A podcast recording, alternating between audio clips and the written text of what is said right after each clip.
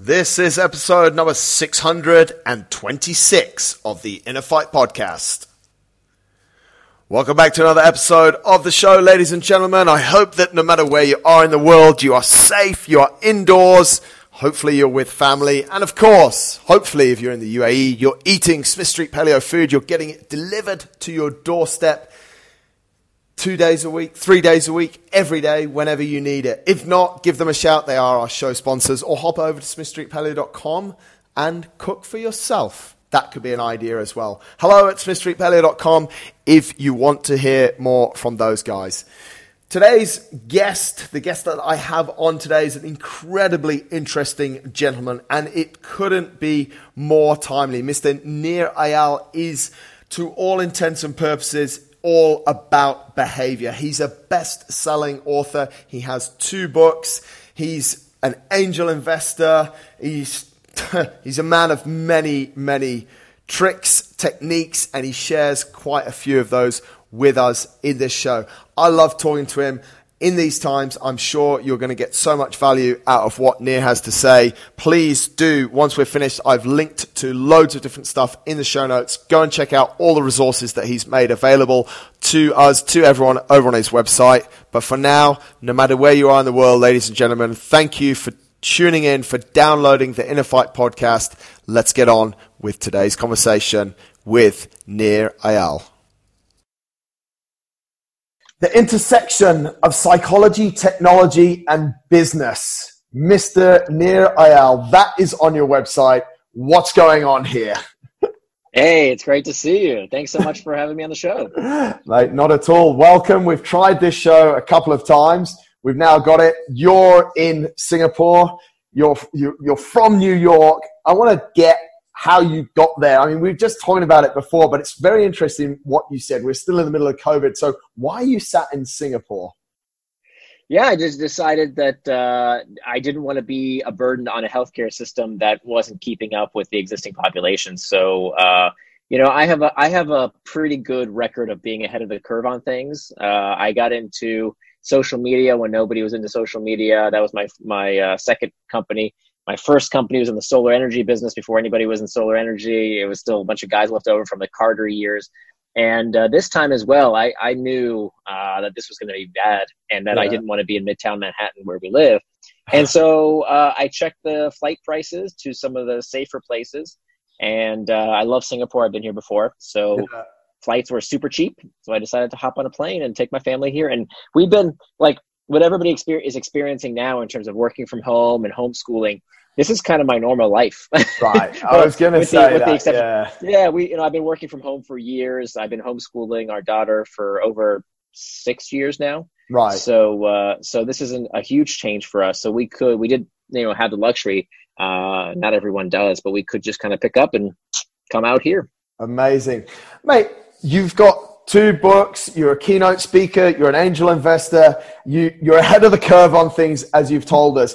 But in your what are you and what do you do first? Because I want to jump into your books because they're so relevant right now. But what really is it? Explain to everyone what you really do. Sure. So I'm what you call a behavioral designer. So I help companies build the kind of products and services that use that people use because they want to, not because they have to. So what does that mean? If you think about um, uh, educational software, how do you build good habits around getting kids to uh, to interact with with educational apps? Uh, when it comes to financial services software, how do you build products so that people save money? How do you build products? I work with a lot of companies in the healthcare space to try and get people to take the medication or use the medical devices that they want to use, but aren't in the habit of, of using. Uh, I've worked with companies like the New York Times to get people into the habit of uh, digesting the news through the New York Times app. So that was that was uh, the most of my work came out of my first book, uh, Hooked, which is uh, about how to build habit forming products. And so, what I wanted to do was to democratize the techniques that companies like Facebook and Twitter and Instagram and WhatsApp and Slack have demonstrated are very, very effective at changing consumer behavior. And I figured, you know, why should it just be the gaming companies and the social media companies that use mm-hmm. these techniques? Anyone building a business can use these very same tactics uh, to get people hooked to healthy behaviors, not just frivolous things like playing video games and social media, mm-hmm. but to mm-hmm. good things as well. And so that was the subject of my first book. Uh, it came out of a class that I taught at Stanford for many years at the Hasso Plattner Institute of Design at Stanford, as well as the, the business school there. And uh, then more recently, uh, I published a book just last year that was that's called Indistractable: How to Control Your Attention and Choose Your Life. So Hook was about how to build habits. Yeah. Indistractable is about how to break bad habits because you know I noticed in my own life that some of these products that I had studied that I tried to uh, tell other people the secrets behind how these products are so sticky. I also found that at times I would overuse some of these things. I would overuse some of these products and services. You know, I'd, I'd, be with my daughter, and instead of being fully present with her, I'd find myself on my phone, or yeah. uh, I would say I was going to work out and I'd skip it. I would say I was going to eat healthy and I wouldn't. I would say I was definitely going to work on that big project, and somehow I would procrastinate for yet another day. And so, you know, a few years ago, I decided if I could have any superpower, I would want the power to simply do whatever it is I said I was going to do, right? The power to live with personal integrity because, you know, this is why I call being indistractable the skill of the century because nobody today can say that they have the excuse that they don't know what to do, right? So it used to be a generation ago, and I should preface this by saying people who are fortunate enough to be in a socioeconomic position to have access to the internet, yes. that a few generations ago before the internet, you could say, I don't know how to get into shape, right? I don't know how to eat right. I don't know how to exercise. I don't know how to be better at my job. I don't know how to have better relationships. Today, if you want the answer to any of those things, Google it. Right? Mm. it's all out there. All, so nobody with an internet connection can say they don't know what to do. Yeah. What we can't, what, that, that's not the problem. It's not the information gap. It's the action gap. Why, despite knowing what to do, why don't we do it? And so that's really the question I wanted to answer behind becoming indistractable is how amazing would our lives be if we simply did whatever it is we said we would do? That's what becoming indistractable is all about. Yeah, it's it's very interesting that that disconnect that, that that you sort of talk about there, isn't it? It's like we want to, but then we can't, and, and why, and it puts us off. I want to just skip back a little bit, mate. How did you develop a an interest or a fascination in i'm always interested to see where the the root of these things actually start out. Hmm. uh, for me my interest in behavioral design probably came from uh, childhood to be honest. Uh, so i used to be clinically obese as a kid and uh, i went to fat camp and i remember my mom taking me to the doctor and the doctor saying okay you know here's normal weight on the chart here's overweight, here's obese, here's you. like I, I, grew up in Central Florida, so like pools, you know, we constantly were at the pool. And uh, I was a kid, I'd never take my shirt off because I didn't right. want people to see my rolls. And I remember at, at a certain age, like I remember feeling like food controlled me. And um, I, I had some of the same thoughts that I think I originally had around technology that it was the food doing it to me. It's McDonald's, it's the big food companies. They're making me eat this stuff. Yeah. But that's not true. I wanted it to be true. I wanted yeah. it to be true. And I was fascinated by the techniques. They certainly make their products as tasty as they possibly can. But really, you know, through many years, it took me this journey to understand that the reason I was overeating, the reason I was obese was not because uh, food was too delicious because those big bad food manufacturers were doing it to me. It's because I was eating my feelings. Yeah. Right. That fundamentally, uh, it wasn't a, a character flaw. It was that I just didn't have the skills to deal with my feelings in such a way that was helpful and, and healthful rather than hurtful. You know, I would eat when I was bored. I would eat when I was lonely. I would eat when I was mad at myself for overeating. And interestingly enough, this turns out to be the root cause of all distraction, that all distraction, in fact, begins from within. That uh, we call this an internal trigger. That the reason we find ourselves going off track and not doing what we plan to do, the reason we procrastinate and get distracted is because of a feeling we don't know how to deal with, whether it's boredom, loneliness, uncertainty, fatigue, fearfulness. When we feel these uncomfortable sensations, we look for escape whether it's with too much booze, yeah. too much news, too much football, too much Facebook, it doesn't matter. It's all about this desire to escape an uncomfortable emotion. And if we don't deal with that fact first and foremost, mm. we will always be distracted by one thing or another. It's interesting what you said there. I think that's immediately going to resonate with people, isn't it? There's a feeling inside, and we need an outlet. And for a lot of people, that's food. For others, you mentioned the examples, mate, the, the common ones.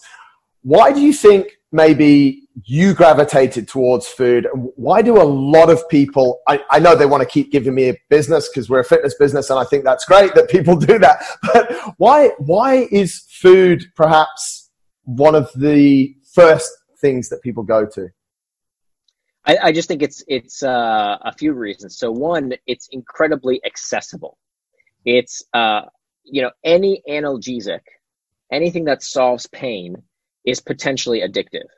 Mm-hmm. So anything that takes your mind off of discomfort, whether it's television, uh, whether it's uh, the news, whether it's alcohol, whether it's whatever, uh, food, anything that takes your mind off of, of a bad feeling is an analgesic, right? Anything that cures pain is potentially addictive. And so with food, not only is food, uh, thank goodness that we live in an age where this is the first generation in history where more people die of diseases of excess than from de- diseases of of uh, uh, uh, uh of um, scarcity. Right? Mm. Fewer people today die because there isn't enough food than people who die because of uh, an excess of food, because of yeah. diabetes, heart disease, all these problems that happen when we eat in excess. Thank God we live in an age because this is a new problem, right? Throughout the 200,000 years of human history, this has never happened before when yes. we live in an age of excess. So that's a that's a good thing that we live in this age. But the price of progress is that it behooves us to learn how to self-regulate. That the people who succeed these days are people who are masters of their impulses, mm. uh, because that's not necessarily a natural thing to do, right? Uh, if you imagine, you know, 200,000 years ago when our free, species first evolved in the savannah, if you saw something sweet and delicious, you ate it, and you ate as much of it as you possibly could. Yeah. Uh, you gorged on it because that would help your species survive. But of course, now we can't do that. If every time we saw something sweet, we ate it, we'd have some problems. Lots of people are trying to do that, though, mate. well, yeah, and and this is this is a big problem because if we don't regulate ourselves, we overdo it, and it comes, you know, it's for in the form of food, it's in the form of too much media, too much Facebook, too much whatever. Mm. Uh, we can overdo it on anything that takes our mind off of our problems and off of our pain. Now, just because something is is not natural to the species, just because our species has evolved that way, doesn't mean that we can't overcome it. There's lots of things that we have a natural impulse. We have a natural impulse towards a sex drive, but we don't have sex with just anyone who's attractive to us. We have mm-hmm. norms, we have manners, we have rules around appropriate behavior. We don't kill someone who makes us mad, even though we do have an instinct towards violence. We are civilized and we don't do those things. And so we can absolutely learn how to be civilized in an age of so much choice. It's not a problem, it's progress. Mm, that's a very, very interesting way to look at it. I want to continue on your journey, mate. So you've got these feelings and you're satisfying them with, with, with the food. We've been through the, the, the young age. When did you realize that that's what you were doing? When did I realize that, that I was eating my feelings? Yes. Um, I probably realized this in in uh, you know when I try I tried various diets. I would try fad diets. Uh, it, you know, starting in high school. Right. Uh, when I went through puberty and and the girls weren't paying attention to me, and I was trying to figure out, you know, I'm sick of being the the funny fat kid, and I wanted some I wanted attention from from yeah. girls, and I I uh, I I wasn't getting any because I wasn't very attractive. So I was trying to figure out, okay, how do I get control over this? And at first I tried lots of fad diets, right? I would try the uh, the 30 day no carbs, the 30 day no fast food, the 30 day this, and that stuff never works. Mm. Uh, the reason it doesn't work is because of two reasons. One, it's temporary, yeah. right? So, oh, I'm totally going to get in shape so I can get into my wedding dress or I can get into my wedding suit, right? And then what happens after the wedding? Ah!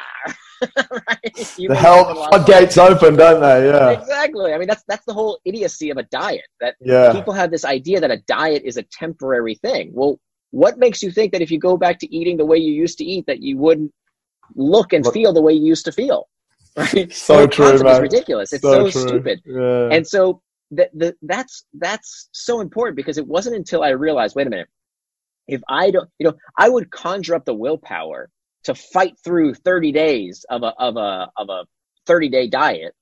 But with you know willpower fails. Willpower yeah. doesn't work over the long term. And what i found in my research over the past five years around people who are indistractable they don't have a lot of willpower right? They don't have a lot of self-control. What they have is systems.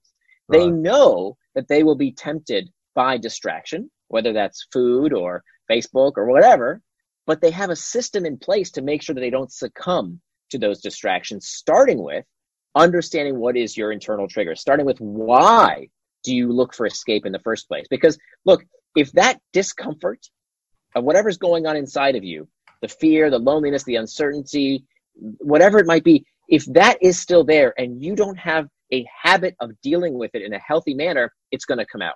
It's always going to come out in one way or the other. And and unless you know, and no silly thirty day diet is gonna is gonna temper it. Uh, it might temporarily, but never yeah. over the short term. I mean, over the long term. I want to hold that thought we're talking you personally. I now want to flip it, and, and, and, I've made some notes there because I think what you said about internal triggers is super important. It's going to resonate with a lot of people.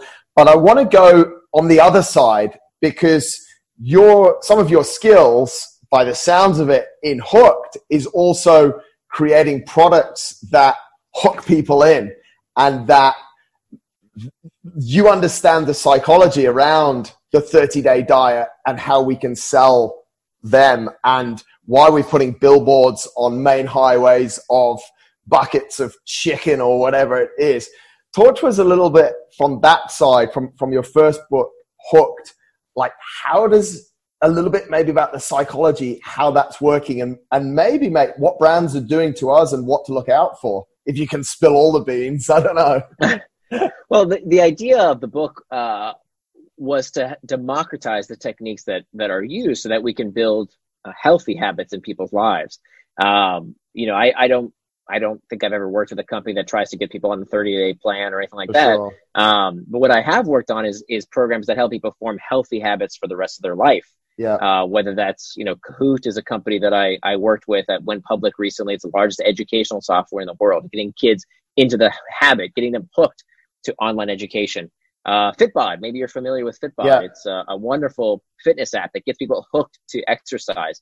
Um, so we can absolutely use these techniques for good. The, the basic idea is this four steps that you see embedded into all sorts of habit forming products. I call it the hook. Uh, and the hook is basically a trigger, an action, a reward, and an investment. And it's through these successive cycles, through these hooks, these are this is how habits are formed and how preferences are shaped. Right. So that's what that's what people should be looking out for. So we can go back a little bit to that internal triggers. How do people figure out like we've identified with you, you, you knew it, you were overweight, you understood that you're eating your feelings. How do people dig down into that understanding of what their what their trigger is? Yeah. So it, it starts by tracking these behaviors that what I advise people to do is when you find yourself getting distracted, you have a little piece of paper, a little, you know, you don't, it's nothing fancy. Yeah. And all you're doing is tracking when you get distracted, even e- either after the fact or, you know, if it's something that happens in your mind. If you can simply note the sensation, that's mm. it. Just note the sensation. Say, I'm feeling super bored. This is really hard. If you can just write that down, that's the first step towards reimagining those internal triggers in a helpful way. Because remember, you know, I think that there's a real disservice done in the self help community these days mm. that people are being told that feeling bad is bad. Yeah. That uh, if you look at so many titles of books today, it's about being happy, that we're supposed to be satisfied with life all the time. Everything has to be awesome. And if you're not feeling happy, that something's wrong with you. Yeah. And nothing could be further from the truth that feeling bad is not bad. It's about how you deal with that discomfort. So people tend to fall into two categories when it comes to distraction. We have what we call the blamers and the shamers. The blamers, they say, oh, it's something, you know, did it to me. My iPhone did it to me. Uh, uh, Facebook did it to me. My, the, oh, I hear this all the time. The world these days did it to me. That's why I'm distracted, right? But of course, there's nothing you can do about that stuff. Yeah. Right? You can't change that. You can't roll back the hands of time. And even if you did, you'd find that guess what? People have always been distracted by one thing or another. You know, today yeah. they blame technology. Before that, they used to blame the television, the radio, all the way back to Socrates used to blame the written word, this terrible technology of writing things down was going to enfeeble men's minds. So people have always been distracted by one thing or another. So you don't want to be a blamer. What you also don't want to be is what we call a shamer. A shamer doesn't blame stuff outside themselves. They shame themselves. They say, "Oh, there's something wrong with me. Maybe I I'm not good enough. Maybe I have something, you know, I always have such a short attention span. I'm so lazy. I'm always distracted. I'm always procrastinating." And they shame themselves into feeling worse, right? Shame mm. is a very uncomfortable sensation. And so, what do we do when we feel more shame? We feel more of these internal triggers that lead us to more distraction. Mm. So, we don't want to be a shamer either. What we want to be is what we call a claimer. A claimer claims responsibility not for how they feel. This is a really important and almost never understood distinction. Most people don't understand the distinction that you do not control your feelings. You cannot control these urges. All you can control is how you respond to those urges, hence the word responsibility. So think about it like it, it, when you have the urge to sneeze. Okay. Yeah. You can't control the urge to sneeze. If you feel like you have a sneeze, you already felt that urge. Yeah, right. What you can do is how you, what you can change is how you respond to that feeling. Are you going to sneeze all over everyone? Or are you going to take a handkerchief and make sure you cover your nose so that people don't get sick around you? Mm-hmm. That would be the responsible thing to do. And the same thing goes with our sensations. Do you let these internal triggers get the best of you? Or do you utilize them to lead you towards traction rather than distraction? Because remember, these feelings can really help us, right? Mm-hmm. Whether it's in managing our weight, whether it's managing distraction, whatever it is, you can use the fear, the loneliness, the uncertainty whatever it is that you're feeling, you can actually harness it like rocket fuel to drive you further than you would otherwise before. So the question yeah. is, do you let those internal triggers become something that leads you towards escape of that feeling? Or do you let it lead you towards traction, moving towards what you want to do rather than the opposite of traction is distraction? Incredible, mate. I mean, there's, there's so much value in what you're saying. And if I could break it down simply for people, one of the best points, I think, I'm quite a simple person, mate, as you may have, may have gathered. When you're getting that feeling, take that pen and paper and write it down because yeah. We, the only way that we're going to understand things if, if we acknowledge what's going on. And I think we're, we're talking and, and we've got to spin this round we've got to make it a lot more positive. But no, we're talking about like when shit's going wrong. But this also applies to when things are going right. And I really encourage people to do this like a lot. It's like, I've had an awesome day. Okay, why? Go and gr- grab your pen and paper and just write down three reasons why it was awesome. Because then we're starting to create an association with the behavior that makes it awesome. And we can try and repeat that behavior on purpose as many, as many times as we can. Yeah, I, w- I would I would love to say that people need a solution to feeling awesome, uh, but they don't. Even the most successful people I know, yeah, uh, and I know some very very successful people. Some people who are incredibly wealthy, yeah. have amazing relationships, are incredible in their career, and let me tell you, most of these time, most of the time, these people spend their day dissatisfied. It's crazy. And you know what? That's what got them to be successful in the first place. Think about the person you know who thinks life is just awesome all the time. Everything's great. Yeah. Right? They don't do anything. so this is this is what I want to disavow. I want people to stop believing that feeling bad is bad. Yes. If you feel that itch of this is difficult, this is hard, this is boring, I don't like this. You know what that is? Mm. That is telling you that you are getting better at mm-hmm. something.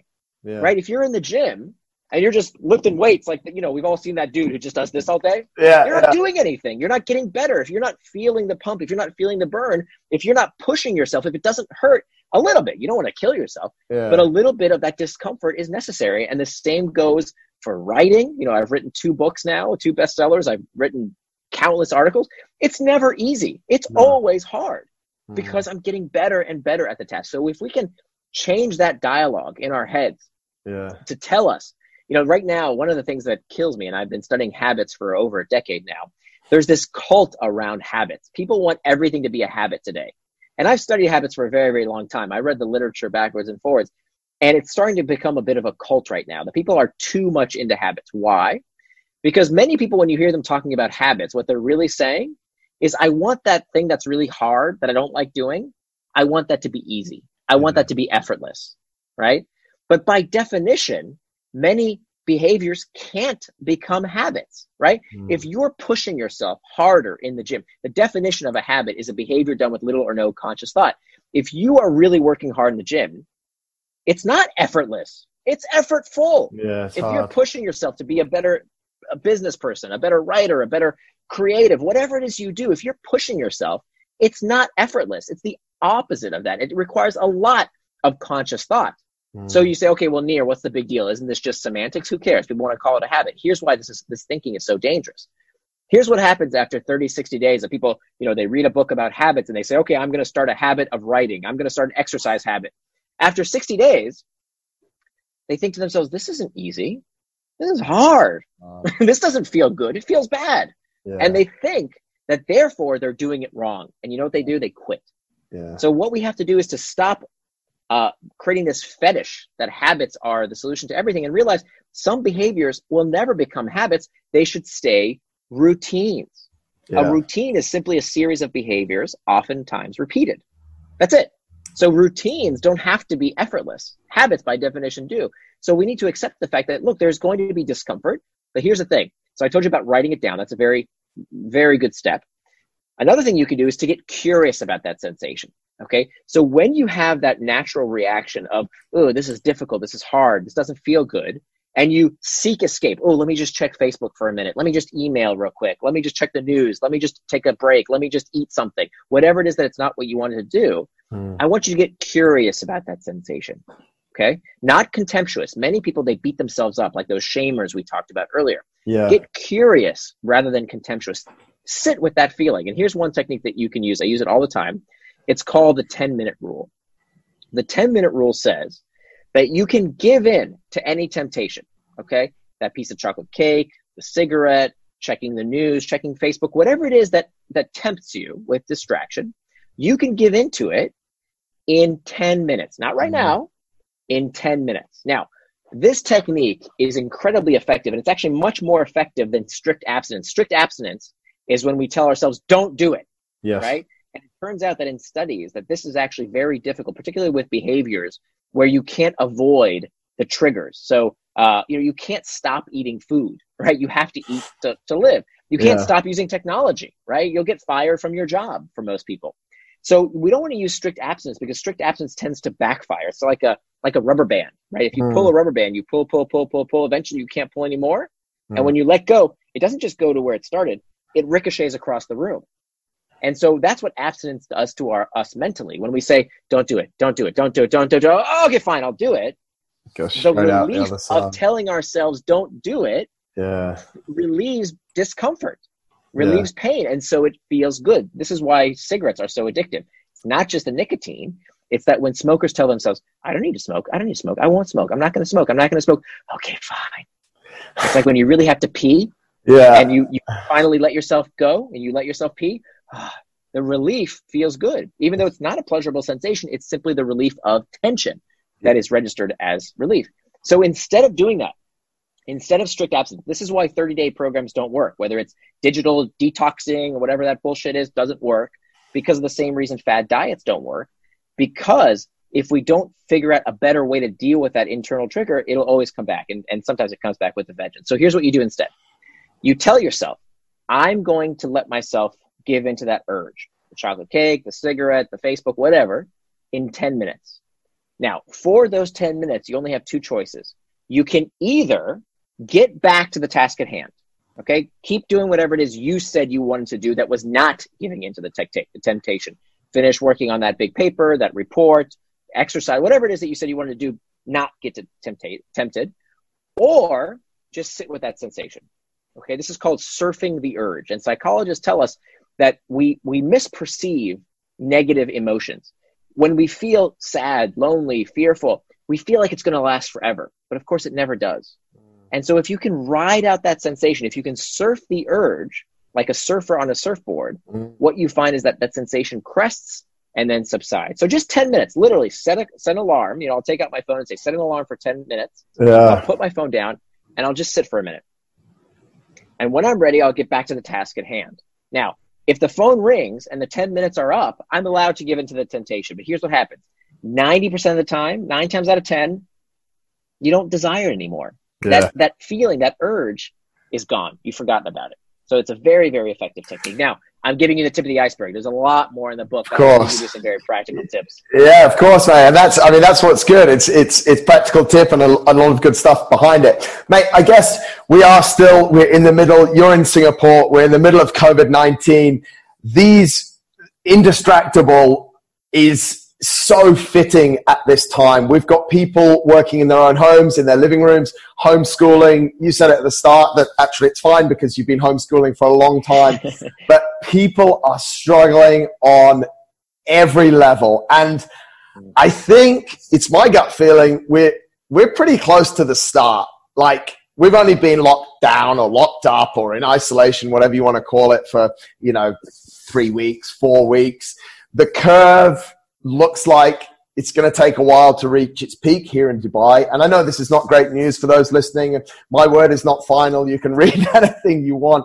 But people are facing a lot of issues that kind of you're speaking about, and that's that's obviously in, in, in the book. I, I'm first interested to get your take on human behavior now that we're being isolated that we've been we're not allowed to move. What's what's going on with us mentally? Yeah.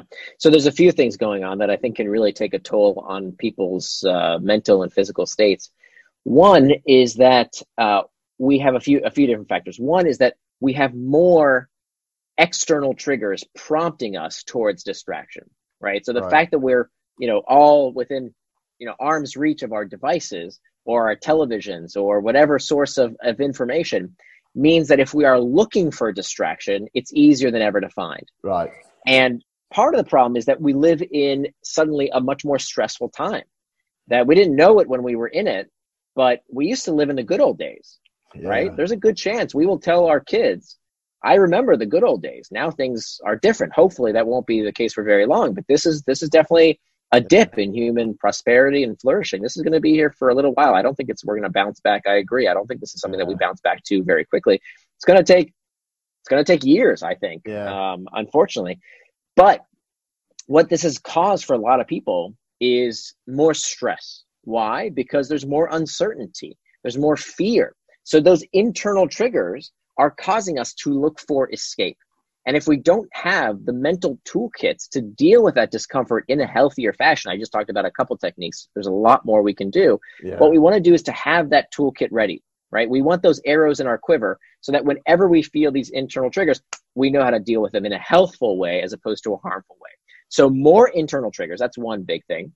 Uh, another thing that I think has changed for many people's lives is that we, for many people, they don't have the uh, the, the the calendar, the schedule that gave their day order and regularity and and established some constraints. And we know that constraints. It's it's a little bit ironic. Most people think they're they're most creative when they have nothing scheduled, and that's actually the opposite of what is Yeah. actually true. That in fact, creativity, being your best, actually only happens when you have constraints. If you ask any author, the hardest part about writing is when you're staring at the blank page. If you ask an artist, the hardest part is when you have a blank canvas and you don't know what to paint. Yeah. It's the, the you need constraints, and those constraints around time can be very helpful. So here's when I have to be in the office. Here's when I have to pick up the kids. Here's when I have to prepare dinner. That gives our life order and constraints. And now we're at home. I actually just saw the other day that uh, the search result for people typing in "What day is it?" Has gone off the charts. oh my god! people literally typing into Google, "What day is it?" no. because you lose track of time. Yeah. And so, one of the things that you know, I, I wanted to, to tell you, there's four steps to becoming indistractable. We talked a little bit about the first step around mastering the internal trigger. Step two is making time for traction. Remember, we talked about that traction is the opposite of distraction. Mhm. Well, here's the here's a rule here. I want you to remember. Write this down if you can. That you can't call something a distraction unless you know what it distracted you from. You can't call something a distraction unless you know what it distracted you from, which means if you don't know in advance what it is you wanted to do, it is impossible to get distracted from it. Yeah. Because what did you want to do? your whole day is one big distraction, and eventually your whole life will be one big distraction. Yeah. Because you didn't say what you wanted to do with your time. And so that used to be less of a problem for a lot of people because they had the constraints around okay i got to go fight traffic then i got to get to the office then i got meetings then i got lunch. Their day had rigidity to it. It had some kind of schedule. Today people have no schedule because they're working from home all day. Mm. and so maybe they have a call here or there which is why it is absolutely imperative. Even though you don't have to you should make a schedule. Time to work out. Even if you're not leaving your house to go work yep. out when are you going to do that? When are you going to be in bed to make sure you have proper rest what you know how do you make time for interacting with people you love? How do you make sure that you take care of yourself in a way whether that's prayer or meditation or whatever it is that you do for your own well-being?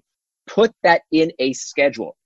Even the fun stuff maybe especially the fun stuff. Yeah. so if you like playing video games awesome. I want you to play video games. If you enjoy being on facebook do it. I'm not anti-technology. I want you to enjoy that technology.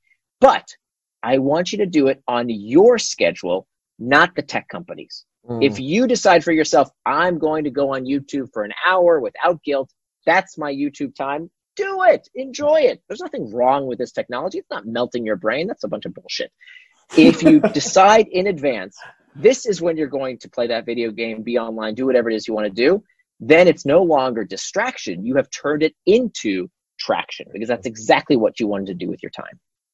Yeah, I think that's that's super interesting, isn't it? Because we we hear from people, oh, it'd be so great if I could work from home. I spend more time with the kids, and now we've been put into this into the comfort of our own homes. It's ultimately caused us extreme discomfort because you know for some people for for, for, for yeah for some and it's quite it, there's a there's almost a, a, pattern of people some are coming up and some are going down as well like some were really good at the start and then some yeah. people start to struggle and then i yeah what, how, how do you feel about like I, I know in singapore we were saying before like they're pretty strict on things how do you mm. feel personally knowing what you know about how the human mind works, how do you feel in yourself about being under this state of sort of constricted movement? You mean having having to stay home more and not yeah, you know, practicing yeah. social distancing and things like that? Yeah. Um, you know, I think I think in every opportunity uh, or in every situation, there's there's there's room for uh, for hope, right? There's yeah. room for uh, what, what, we call post-traumatic stress, uh, as opposed to post-traumatic stress, post-traumatic growth. Yeah. And so this is a this is a trauma, right? This is definitely a trauma that many of us are feeling. We are mourning what our lives used to look like, and and we should acknowledge that. Oh, but of yeah. course, after that mourning period comes this next period of what do we do about it? Mm-hmm. Uh, do we do we constantly seek escape from this new reality? Uh, do we spin our wheels? You know, we see a lot of people uh, in this cycle of rumination where we check constantly the news or you know uh, our friends opinions or some guru's take on things just to know you know that there's some magical answer for what comes next that we'll know what to do with our lives in this new reality. And of course nobody's going to tell you the secret answer. There is no secret answer. The secret answer is to decide for yourself. Yeah. and that's hard work. Most people would rather have their lives be dictated by somebody else. Here's what you're going to do. Just do this, right? I've got the answer. Just follow my belief system and you'll be fine. But of course, it's not fine. It's fine for them, not fine for you. And, so six months us, ago, the, they were the same people that wanted freedom. Yeah. it's, like, yeah. it's going all over the shop, isn't it? No, that's true. And, and this, I think this makes a really good point that if you don't deal with those internal triggers in a way that serves you as opposed to you serving them, you're always miserable right? Yeah, it's no it's no surprise that the people who were like oh i hate my boss. I wish i didn't have to come to the office. Wouldn't it be great if i could work from home? And, uh, and, we're miserable working in the office are now at home saying oh i got to be around my kids all the time. Uh, this is terrible. I can't go outside. I can't you know because it's not it's not what happens to them it's them. Yeah, yeah exactly so that's why we have to master these internal triggers. It's so important Incredible. Mate, I don't want to take too much more of your time. I've just got two or three more questions. One is in a time like this, do you personally go deeper? Are you able to do more work, or and, and and what are you working on now? You've got two books. You're into a load of different things. What's what's your focus? Yeah, so my, my life right now, other than being in a different location geographically, my life is hasn't changed all that much. Uh, I still keep my morning routine of uh, you know I have breakfast with my family and then I do some exercise and then I write uh, and then in the afternoon and then I have lunch with my family and then I uh, have calls and meetings and interviews uh, virtually now uh, yeah. in the afternoon. Uh, so I'm still, you know, my, my main focus is research and writing. So right. I don't know what my next book is about, but this is typically what I do. you know, I just published Indistractable in September. And so what I did after Hooked, I kind of just dabbled around and find interesting topics. And I really follow my curiosity. I, I look for questions that I want answered. And when I read everybody else's books on the topic, uh, typically I find the answers I'm looking for. But once in a while, every five years or so, I'll find something that you know nobody else has really answered to my satisfaction, and that's when I decide, you know what, I want to write my own book because the reason I write my books is because I want the answer, right? Yeah. I was crazy distracted. I didn't write Indistractable because I, I, I, I, was indistractable. I wrote Indistractable because I wanted to become indistractable. Right. And every other book on the topic, frankly, was was crap. It either wasn't scientific, it wasn't based on good research, or the tactics simply didn't work. Uh, and typically, the ones that weren't based on the research were the ones that didn't work. You know, silly techniques like the 30 day digital detox idea uh, or blaming technology. That's the problem. That's so short sighted. I wanted mm-hmm. something super practical that not only I knew worked, but was based on good science. And so in the book, there's 30 pages of peer reviewed journals and the citations that you can see because I really wanted something based on good science. Talking about books, I don't know if there has been any released on COVID 19 yet, but are you, as an author yourself, mate, and someone that moves in, in that area, are we expecting a lot of books, a lot of uh, a lot more. I, I, mean, I'm expect. I'll give you my opinion so far. I'm expecting a, a plethora of new self-help books. How to live in isolation being, being the first yeah. one, and then a load of obviously, mate. We've seen it on social media, various videos but the shelves by Christmas on conspiracy theories, how they started and how, you know, I mean, I don't know what the latest Probably. is today. Uh, is it a lab? But what's, what's your thoughts from, from an author's standpoint on what might, what we might see rolling out towards the end of the year? I don't know. That's a, that's a really good question. You know, every every what what you see on store shelves is uh, you know typically years and years in the making. I mean, it took me five years to to have the idea for Indistractable until it actually got on store shelves. So uh, for most authors, I mean, there are there are a few books that that they crash on the shelves very very quickly. Yeah. Uh, but most of this stuff has been around for you know authors' heads kicking around for a long time. Um, you know, I, I think is more interesting than what's on bookstore shelves. I think is what's happening on social media that I think before uh, this COVID crisis, uh, you know, we were kind of complaining about, oh, social media is so frivolous and fake news, and uh, you know, the social media companies should shut down people who aren't telling the truth.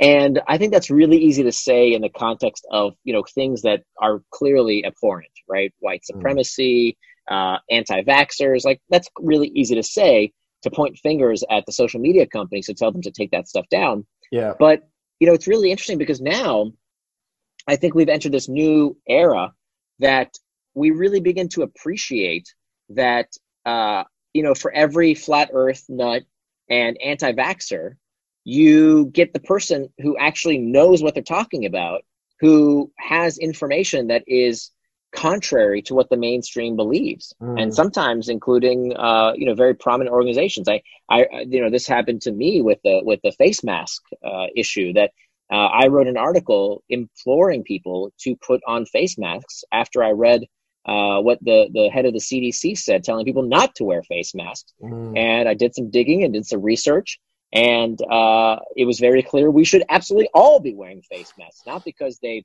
protect the wearer, but that they prevent transmission of the person who is sick and doesn't know they're asymptomatic. This is why we should all be wearing masks. And I wrote this article, and it was amazing how many people in the comments were like, What are you talking about? You're not a doctor. How dare you? The CDC, the World Health Organization, says don't wear masks. Who are you to object? This is the power of the internet, mm, yeah. is that it takes people who have a contrary opinion, like I did, to say, No, they're wrong this mm. is important, right? And I don't do that often. I, I don't think in my life I've ever said somebody as prominent as an organization like the CDC or World Health Organization was wrong. Yeah. But in this case, they were wrong. And there's a course. I wasn't the only person saying that. Sure. But there was a lot of nuts on social media saying that this advice was wrong. And I think now we appreciate the fact that you get the good with the bad. Yeah. That uh, yeah. for every person who says, you know, we do need to wear face masks and does save lives because of of uh, arguing for for something as counter uh, you know, as, as, against the grain as, as, of what most people believe of, of popular opinion. Mm. Uh, the the the price of having that is that you also have a bunch of people who are who are just wrong wrong about various yeah. topics that we don't agree with. Now it's very interesting to to to see the shift on social media or like different sources, the news that we're getting, and I don't want to dwell too much on COVID, but like we're seeing stuff from the front line that maybe five years ago we wouldn't see because we've got access to social media, and it's um, totally yeah, it's it's it's interesting how it might play out. I was I was reading something the other day and looking at some stuff about how, how AI is impacting social media now, and that's also that's also very frightening. What might happen there as well, mm-hmm. but um, mate. I don't want to take too much more of your time. My final question, and you've offered up so much. I, I, I think it's it's so useful. It's obviously pressing that we talk a little bit about COVID and human behavior is just such a, a nice wrap. But, you know, amazing books and, and, and thank you for, for taking the time, mate. Always like to finish with this question, which is you obviously know a lot about a lot of different things. You've shared a lot of that with the world. But if you were to sum everything up you've learned and leave us with one piece of advice, what would that piece of advice be? Sure. So, so if there was one mantra that if you want to summarize indistractable, it's this that the antidote to impulsiveness is forethought. The antidote to impulsiveness is forethought. That when it comes to doing things against our best interest, right? When it comes to this question that I wanted answered of why is it that despite knowing what to do, I don't do what I know I should?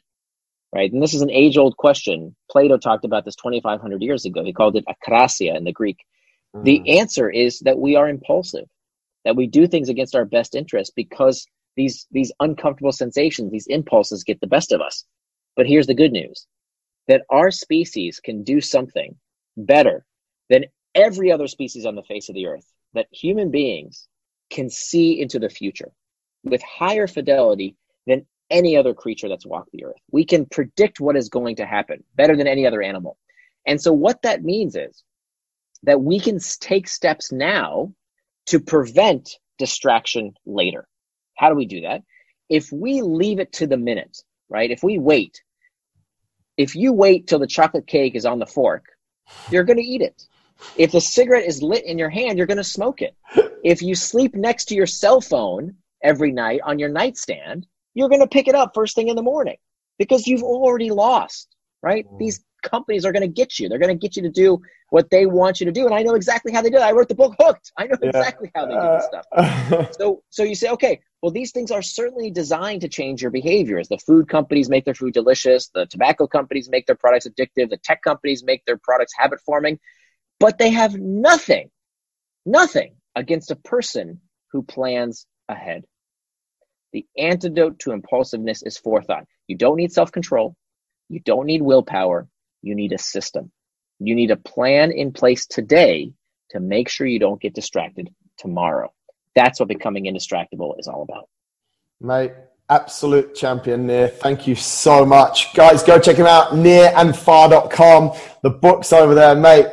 Thank you for sharing that last 45 minutes with us. Absolutely brilliant inspiring as well. I, I just appreciate your time. Oh, my pleasure, Marcus. Thank you so much for having me. It was really fun. Awesome. Stay safe in, in, in Singapore. Guys, go and have a look over on nirandfar.com.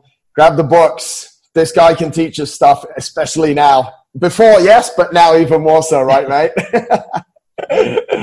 Amazing. Oh, Thank you. Thank you. Thanks so much.